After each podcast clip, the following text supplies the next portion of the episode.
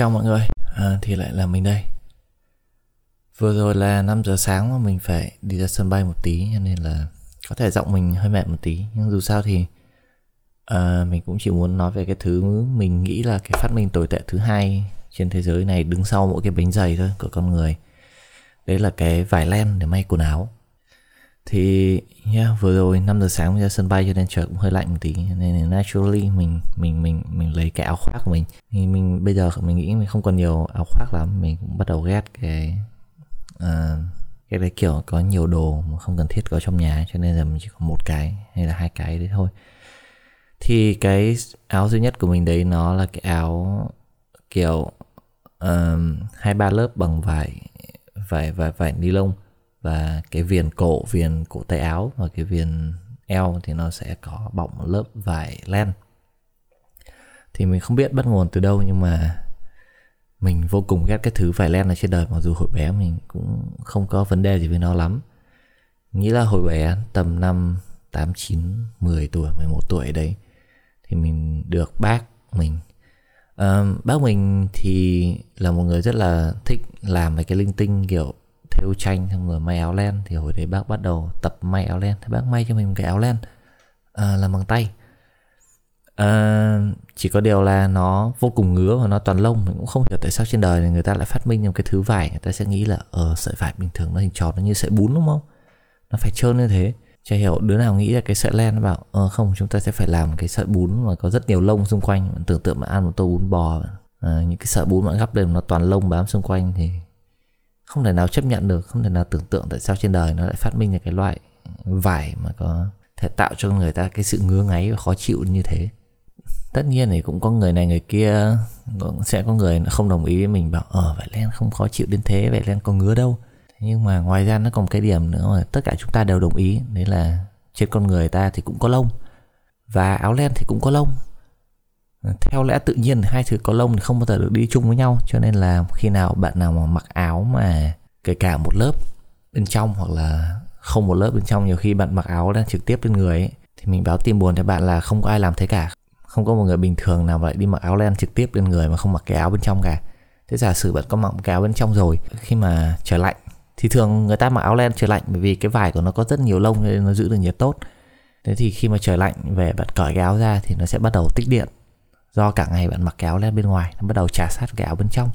Hai cái thứ lông nó trào với nhau, nó bắt đầu tích điện. Tới lúc về cởi ra, một là bạn sẽ bị giật, hai là sẽ nổ tách tách tách tách tách nghe không khác gì cái vật mũi di động à thế thì mặc dù mình ghét nó như thế, nhưng mà chúng ta cũng nên tổng kết thử xem có mấy loại len. Nếu như nghe xong tập này vẫn chưa thuyết phục bạn được là cái áo len là cái thứ tệ hại nhất trên đời, thì bạn vẫn có thêm một tí kiến thức để đi mua áo len thì bạn có thể biết nó có những loại nào và nên mua loại nào, không nên mua loại nào, right? Thì đầu tiên cái loại tệ hại nhất cho cái sản phẩm tệ hại nhất thì chúng ta có cái gọi là len tổng hợp.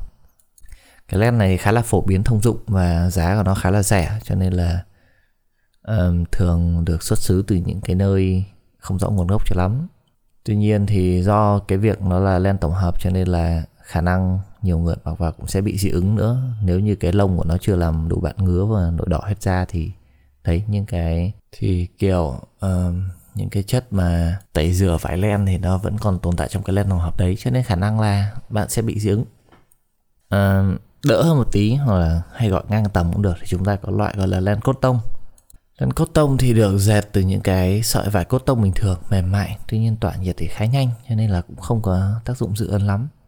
Tuy nhiên bù lại thì nó không gây ngứa không, không hẳn không gây ngứa ý là nó sẽ đỡ bị dị ứng ra hơn cái loại len tổng hợp mà hay vứt ở đầu đường xó chợ kia lên trên cao cấp thì chúng ta có thể quay trở lại được về cái loại gọi là len truyền thống khi mà từ con người ta phát minh từ rất là xưa người ta dệt từ những sợi lông cừu.